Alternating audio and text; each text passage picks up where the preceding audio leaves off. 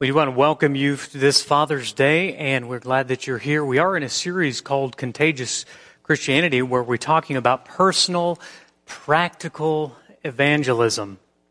And we started by saying last week that the, the church, the primary mission of the church, is to seek and to save the lost. When we do that, we have to start from a place of loving the lost. Because if we, if we love the lost, we most certainly will seek them. But if we don't love the lost, we'll find any other reason not to seek them. All other excuses and reasons for not being evangelistic primarily start with we don't love the lost as much as we love ourselves. We said that there's always room on the boat. That in practicing personal evangelism, we, we do want this series to become very practical and helpful. And so we were challenged last week to do three things. Number one, to make a list of the lost. I hope that you did that. I hope that you wrote some names down. I hope that those names were on your heart this week. I hope that you thought specifically about those one to five people who are not in the lifeboat. Secondly, we ask you to pray for the lost, to, to go in spiritual battle on behalf of those that are near your heart and certainly near the heart of God and pray for them daily.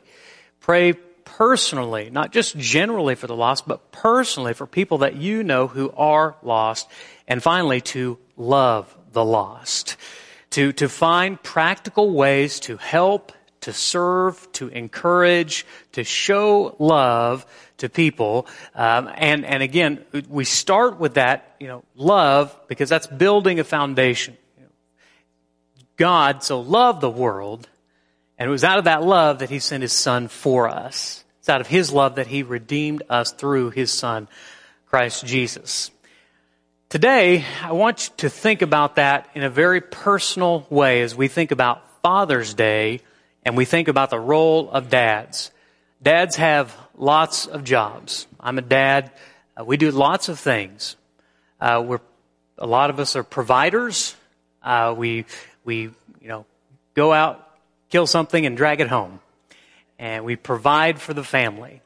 Uh, that's an important thing, by the way. We should not miss, uh, we should not ever take that for granted. If you've got a, a man who is uh, going out and providing for your family, whether you're the, he's your dad or your husband, I hope that you take the, the time to thank him for that. He's not going to want, he's not going to ask for your thanks, but a word of appreciation a lot of times that means getting up early. Sometimes that means staying late.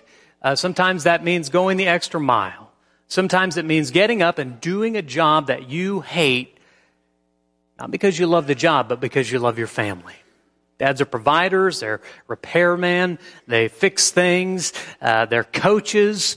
Um, watched a video of little Jackson Weber uh, hit a, a, bomber, you know, and, and I know that his dad was just beaming, you know, looking like he ate a banana sideways, right? Because he was so proud of his son. I know that they have, have Tyler's been coaching him in that. Dads, dads do those kind of things. Dads maybe help you fix cars. Maybe they help you buy a car. and they teach you to drive. They, they teach a lot of things. How to mow a lawn, how to, how to do things around the house, how to be a provider. Um, those are all good things, all good jobs that need doing. There is one job. One job. I want you to hold up your finger and say, one job. Oh man, that was, that was, whew, that was rough. Let's try it again. Hold up your finger. This is your finger and say one job. Oh, that's beautiful. Yeah, much better.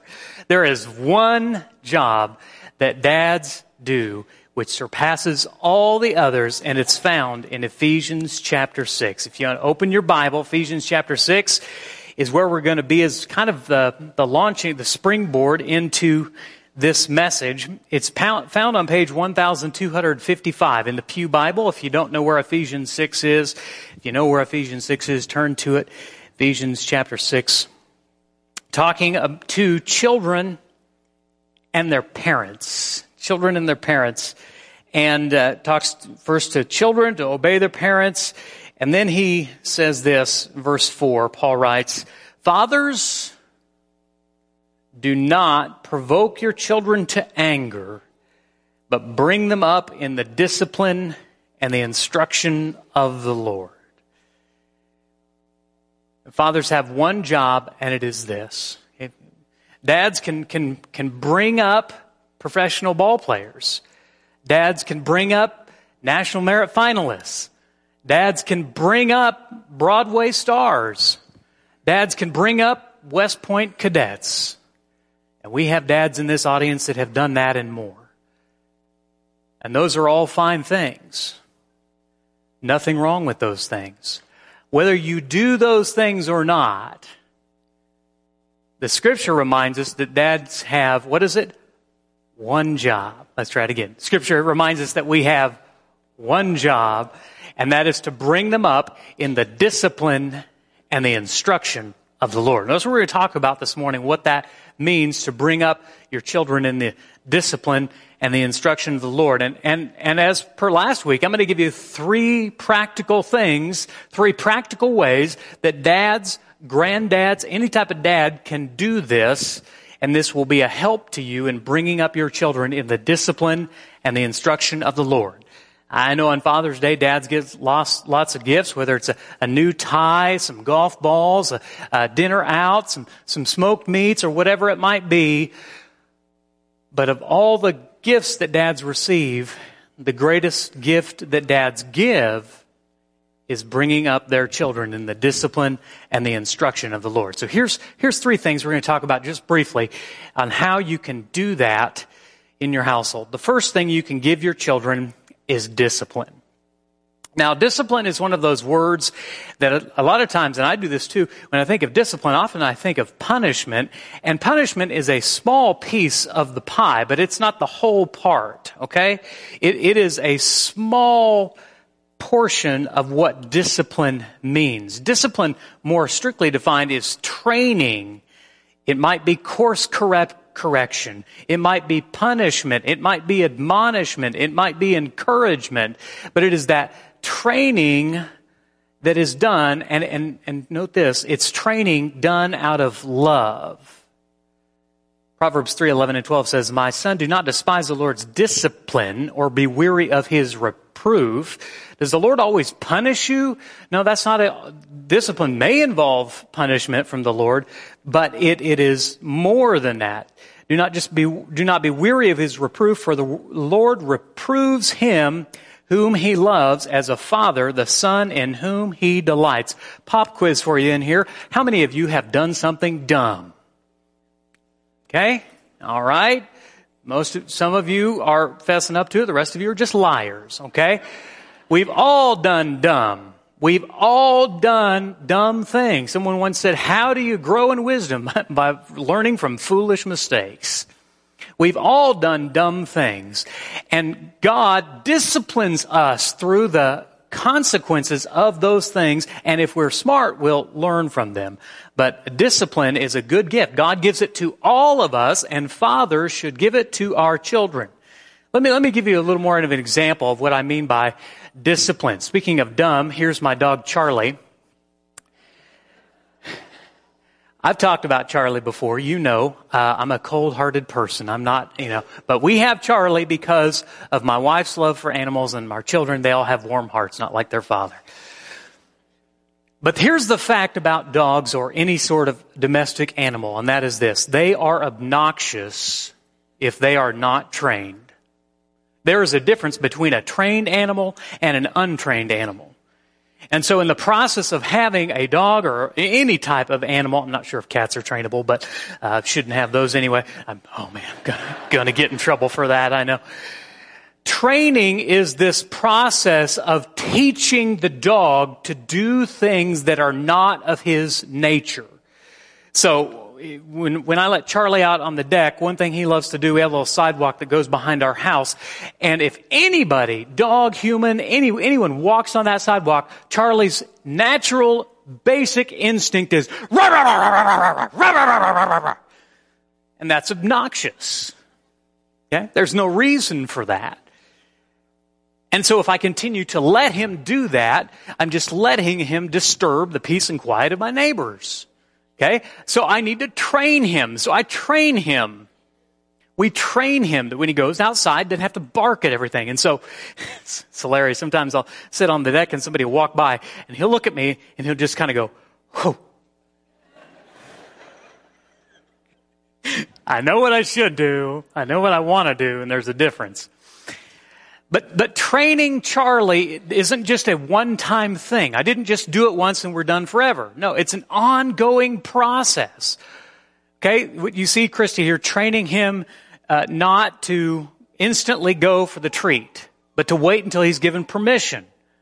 Now, his instinct is to go straight for it. I mean, as soon as he hears that little jar open and he comes a running, okay? But we have to train him. We have to train him that when people come over not to jump on them. We have to, training is teaching Charlie the discipline to do that which is against his nature. That's a simple example. We understand that. Uh, the same is true with children. Now, children are not animals. That's not what I mean to imply. Well, for the most part. That's not what I mean to imply, but the, the, what I'm telling you here is that training is a process over time. If you're writing in your notes, just write training, I'm sorry, discipline equals, it's an equation, instruction line over time.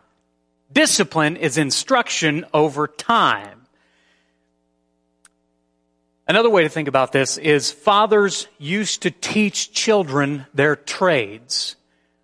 Yeah, when, especially in Jewish culture, if a young man was going to become a rabbi or teacher, he would quickly learn the father's trade. You remember the story of James and John being called and in Matthew chapter 4, it tells us that they left their father behind. They were in their boats with the father, and they left their father behind. What was happening there?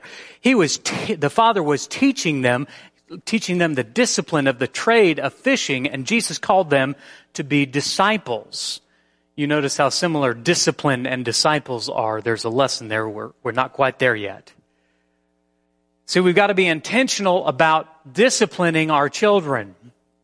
And discipline means instruction over time. We have to be diligent about that process. I remember we went to a restaurant and I saw a family there, and there was this child, and he was he was holy.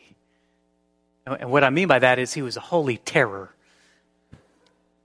He was he was climbing up all over the the, the, the table. He was getting in the blinds in the window next to the to the seat there. He was crawling underneath the table. He was he was spilling his drink. He was being loud. He was screaming and hollering and and and the the father. I felt so bad for the father. He was he was trying, but but he wasn't, he wasn't disciplining his son. Everything was a question. This is an interesting thing I've noticed. Some, some parents, everything with their child is a question. Hey, hey, buddy, can we do this? Hey, guys, how about we? What do you say we? How about we? That's interesting to me. Because fathers, fathers have to assert their role in the relationship to be able to discipline. And that means, that means you don't ask a child. You, you tell the child what your will is. Now, I'm not being judgmental on, on people with children and going to restaurants and all that. I've been there. Man, it's not easy. But in those moments, especially in those moments, you have to be diligent to discipline your children so that the young man would learn the proper way to behave in a restaurant when you're out in public. That's important. And what the child needed most in that moment was discipline, not a negotiation. But the child wasn't going to learn that. Again, my son, do not despise the Lord's discipline, Proverbs 3, verse 11 and 12 says, or be weary of his reproof, for the Lord reproves him he loves as a father the son in whom he delights. Good fathers give their children discipline, which is instruction over time. Turn to Hebrews chapter 12, verse 6. If you're following along in your Bible, I hope that you are. It is God's word of instruction. speaking about discipline, The scripture says much more than I'm going to give here, but just one verse encapsulates it well. For the Lord disciplines those, the one who he loves, and chastises every son whom he receives. The Lord disciplines the one he loves. Might be punishment, might just be correction, might be admonishment, might be conviction, might be something that you needed to hear that was hard to hear. But the Lord disciplines his children because he loves us. when a young family has a little two or three year old, you know, they they are all about exploring the world. And at that age, they're able to walk and do a little bit of talking and they're, and they're exploring the world. But if the family doesn't teach the discipline that mom and dad are in charge, one day when the little child's out in the front yard and he goes running toward the street and mom and dad say, stop! in that moment, the question of whether the child learned the lesson of authority will be very important. The father disciplines those whom he loves. If you had a human father, uh, you, you all had human fathers. all of us who've had human fathers, oh man.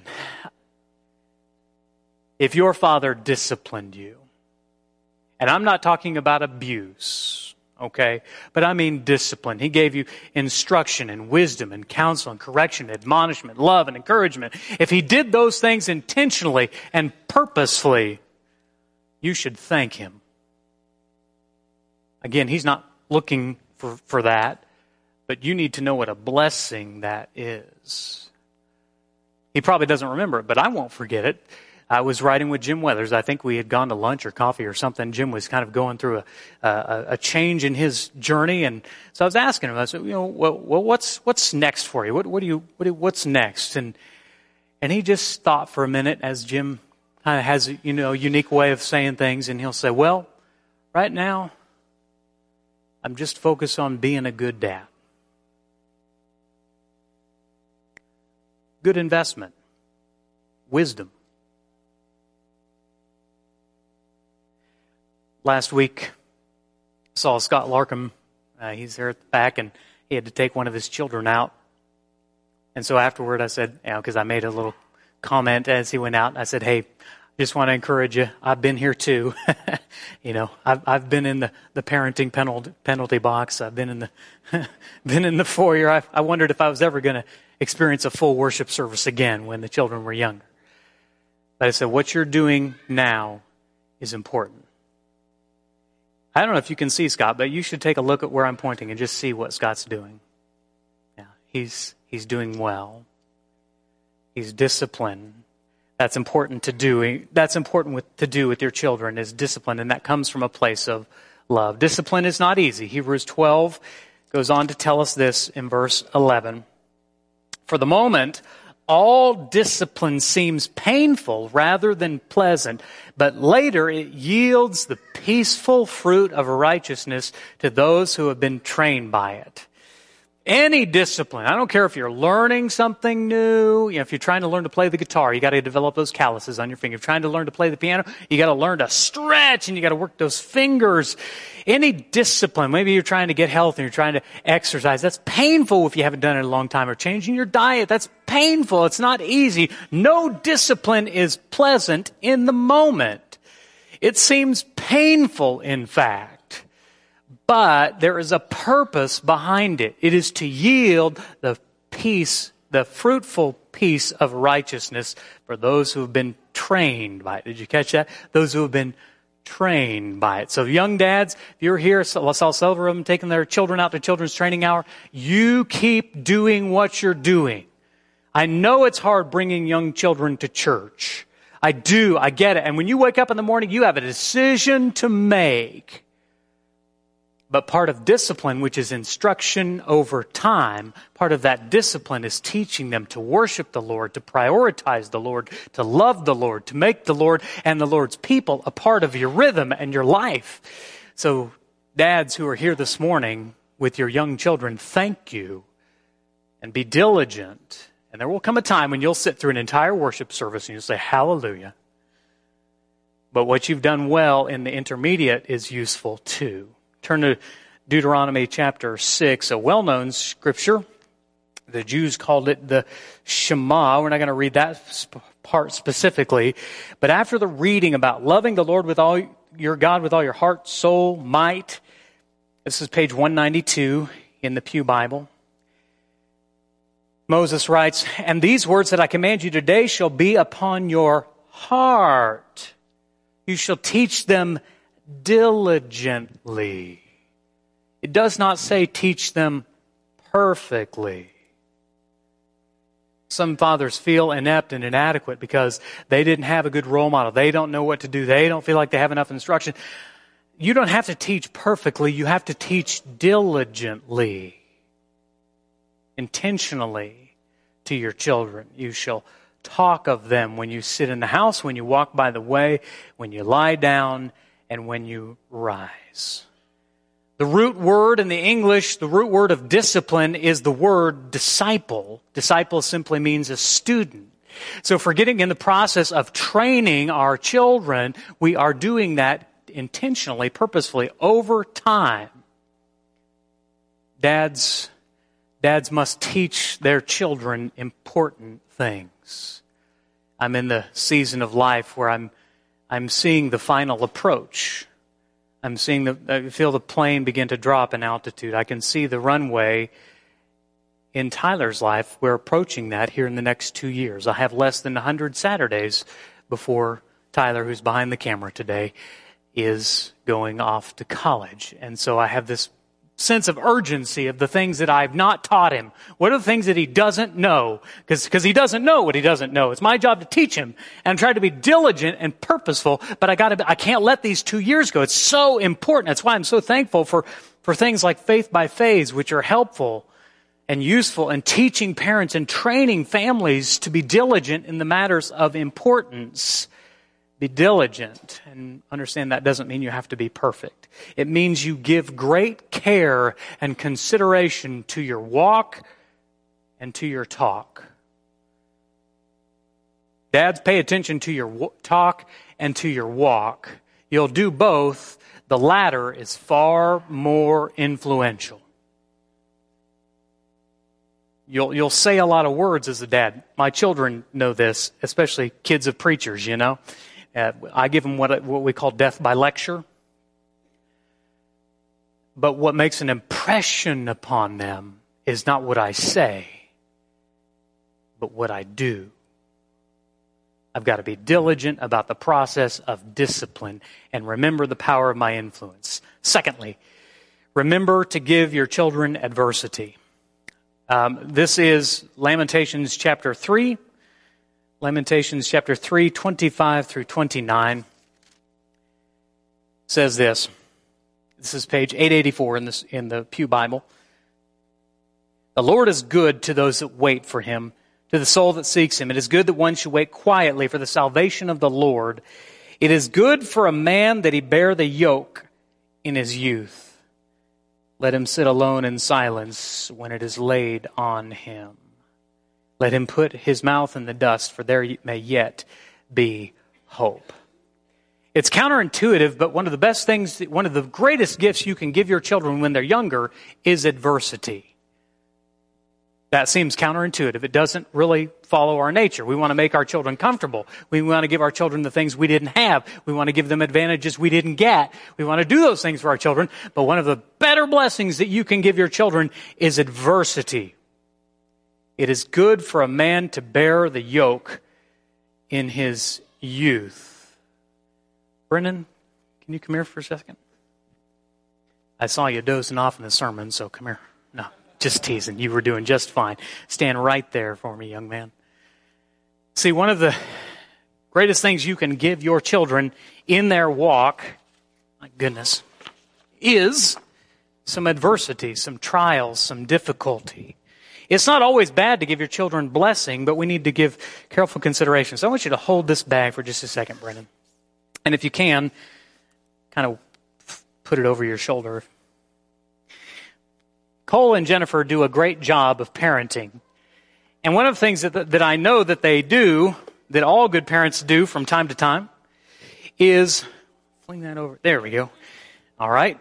Is sometimes they give their children some adversity, which I've represented by these one to two pound landscaping rocks. Okay?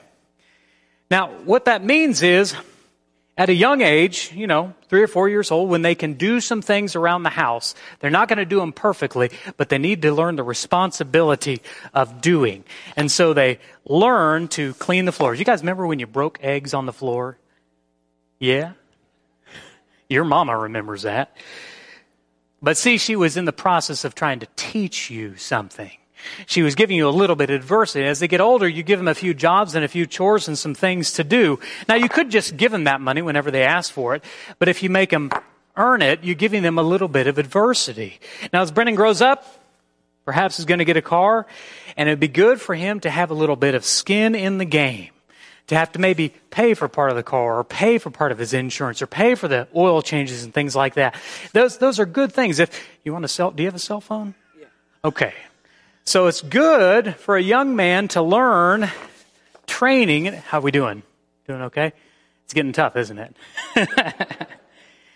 See, what, what happens here is as parents put a few extra rocks in their children's lives, only this side can see. So I'm going to have you do a 180 so they can all see. So what's happening here is he's been giving a little bit of adversity. And over time, that adversity does something. And it's happening right now. Now, Brennan's a strong young man. These, he, look at these guns. I mean, I'm telling you. Okay? But what's happening is he's carrying this load is that he's building strength. You see, there's going to come a time when he leaves the home too, and there's going to be a time when these things are taken off of him. The burdens, the adversity that his parents placed in his life, not, not to break his spirit, okay? Not to hurt him, but to build his strength so that when he leaves the home, he's a strong young man. So that he's strong and he's prepared for the adversity that the world's going to give him. Brennan, thank you so much. Have a seat, buddy. So it's good for parents to give their children, and certainly for fathers, to give them a little bit of adversity, to put some rocks in the backpack, to make the children pay a bill every now and again, to, to encourage them to work, to, to have them be responsible at home, to let them go through tough things without rescuing them. They're going to go through hard times and you're not always going to be there to rescue them. And if you rescue them every time they go through something hard, what's going to happen? They're not going to grow. They're not going to be prepared. They're not going to be strong. I want you to think about the greatest generation, those born between 1901 1927. If you were born between 1901 and 1927, would you stand for just a minute this morning? If you were born between 1901 and 1927, would you stand for just a minute? Let's give honor to whom honor is due.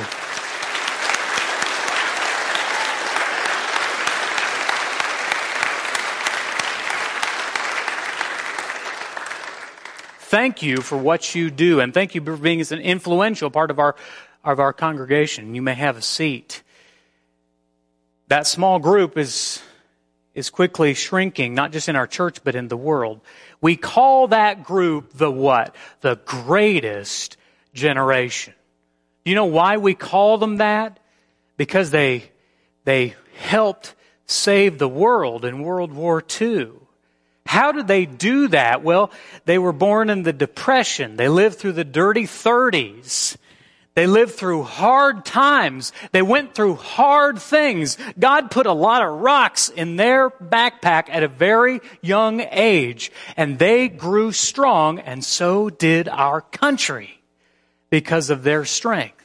They were given adversity, not enough adversity to break them, but enough adversity to build them and to give them strength. From a biblical perspective, think of the story of Joseph in Genesis. Joseph's adversity in the pit led him to advance to the palace. It was God. God gave him hard things. Proverbs chapter 24, 24 verse 10 says, If you faint in the day of adversity, your strength is small. You see, as a dad, one of the greatest things you can give your children is some adversity. Why? Because adversity builds strength. Adversity builds character. So let us be intentional. I'm not saying break their spirits, but build their strength. Get them ready, dads. That's one of the things that you do well. Number three, give your children direction. Proverbs 22 6 says, Train up a child in the way he should go. Verse so, known so well that we almost don't even pay attention to it. Proverbs 22 6. Train up a child in the way he should go, and when he's old, he will not depart from it. Children need your direction, dads. You know why? Because children are aimless. Children are half brained. I don't mean that to insult you. I mean, like, literally, your brain is still forming. It's not all the way there yet. You guys went on a guys' retreat this weekend? Did, did you do anything kind of stupid that you shouldn't talk about here? Yeah, yep. One of them's honest. Okay, why is that? Because their brains are not fully formed. That's okay. They need a little training. They need a little direction. Jeff does a good job of that. Their dads do a good job, a job of that. We need to be intentional about church, about giving our children direction, and certainly dads need to take the attitude of Joshua. Joshua chapter 24 says, for, As for me and my house, we will serve the Lord. Your children need lots of direction in lots of things, from the very basics, like brushing your teeth and combing your hair and, and opening the door for uh, someone and having manners and, and, and, and having a good work ethic and, and saying yes, sir, and no, sir. And, and those are all kinds of important things, but those aren't the big things. My grandpa Levering, who's now deceased, uh, told the story that when he was a young man, he went to work for a kind of a cantankerous old neighbor farmer uh, who needed some help, who'd ask him to help. And so boy went over to help him, and he worked all day. He worked hard. He shoveled the barns, and he, he fed the animals, and he bucked bales, and he, he just did all the work that needed to be done. And at the end of the day, the cantankerous old farmer uh, paid him a wage. And, and I can't remember the precise amount, but I want to say, I mean, even for that time, it was insultingly low. It was miserly. This farmer had taken advantage of him. And Grandpa was really, he, he was respectful, but he was real mad about it. And he walked home and he was, he was just hot under the collar. And he, and he went and talked to his dad, Grandpa, great Grandpa Allen, and he told him the whole story. And Dad, I did this and that and this and that. And he only paid me, let's say it was a quarter. And Grandpa Allen just listened and nodded, listened and nodded. And when Grandpa Hoy was done, my great Grandpa Allen just looked at him and said, Well, son, did you agree on a wage before you did the job? Grandpa Hoy said, uh, Well, no. I didn't think about it. I didn't think of it. Great Grandpa Allen said, let that be a lesson to you. Now, you see, that was an, a lesson in adversity, but in the adversity, he gave him direction. Grandpa Hoy never forgot that lesson for the rest of his life. It impressed him so much that he carried it with him in his heart and he explained it to me as a young man. And I'm telling it all to you. That's a direction that great grandpa Allen gave him. There are all sorts of lessons like that. But mostly, your children need to be directed toward God because they have sinful and wicked hearts. Do not let them follow their hearts. Do not get them in the Word. Teach them to follow God's heart.